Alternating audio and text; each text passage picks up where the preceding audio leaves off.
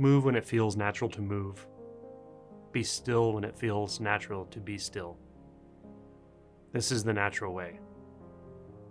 We've trained ourselves, conditioned ourselves to act in pretty unnatural ways, to act in accordance with the mind identified world of conceptual conditioning, of identification with a mind, and identification with a body, and identification with a past and a future.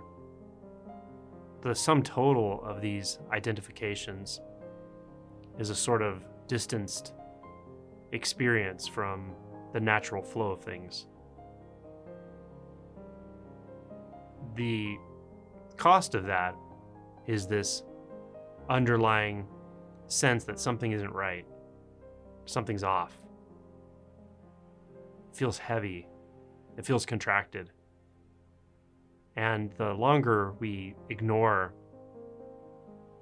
that deeper prompting, that yearning for living more in concert with the natural movements, the heavier it gets and the more contracted it gets and the more uncomfortable it gets. This is grace, ultimately, because this leads us to some sort of investigation into the nature of ourselves, into the nature of presence. Leads us to inquire, leads us to let go. Sometimes it's through desperation, sometimes it's through intention, sometimes it's through a combination. But what this results in is we get a very direct, immediate, unmistakable taste of what it is to be completely in harmony. To be completely in harmony means even the boundaries between self and world dissolve. The boundaries between doer and action dissolve.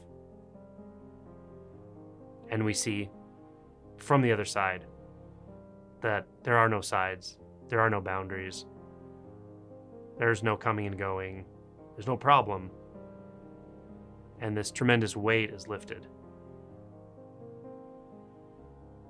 We know now there is some possibility, a natural way of being, of experiencing that doesn't require identifying, doesn't require struggle, doesn't require pushing and pulling on life.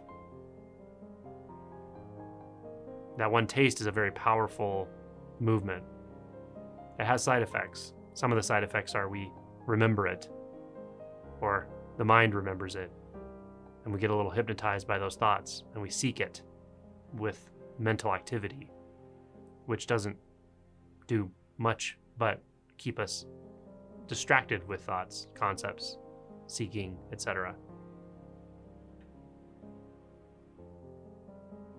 It kind of hypnotizes us in the belief that whatever that was happened in the past, and hopefully in the future we can get it back or we can have it all the time.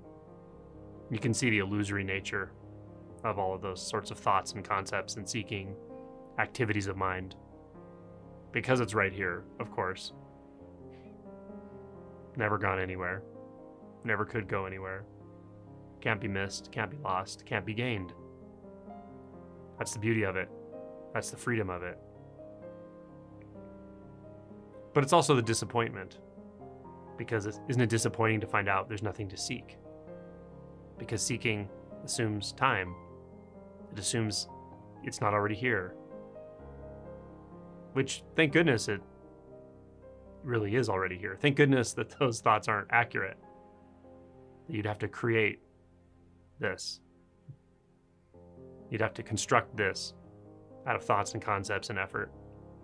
Thank goodness that's not the case but it still feels like a lot to let go of when we let go of all those possibilities, all those fantasies.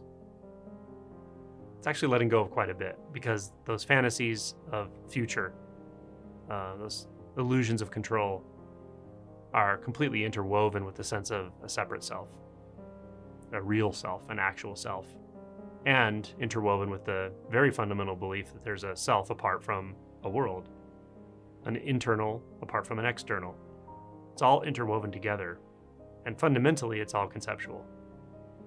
But there's something more fundamental than all that, luckily. And we know it. That's what I'm referring to as the natural. The natural way, the natural state. These words are okay in this context, but I also don't want to give the mind some kind of anchor that there's some perfect state or perfect way because it's not like that either. It's neither perfect nor imperfect. It's just nothing the mind can grasp. So, this is a double edged sword to speak in this way because it will always give the mind something to grasp if it grasps. And yet, what I'm talking about isn't graspable. But there's no need to grasp either. There's nothing they can grasp. It's a sort of free fall, but it's a beautiful free fall. It's a sublime free fall. It's an endless free fall. It's a beginningless free fall. Inward, outward, where inward and outward aren't two.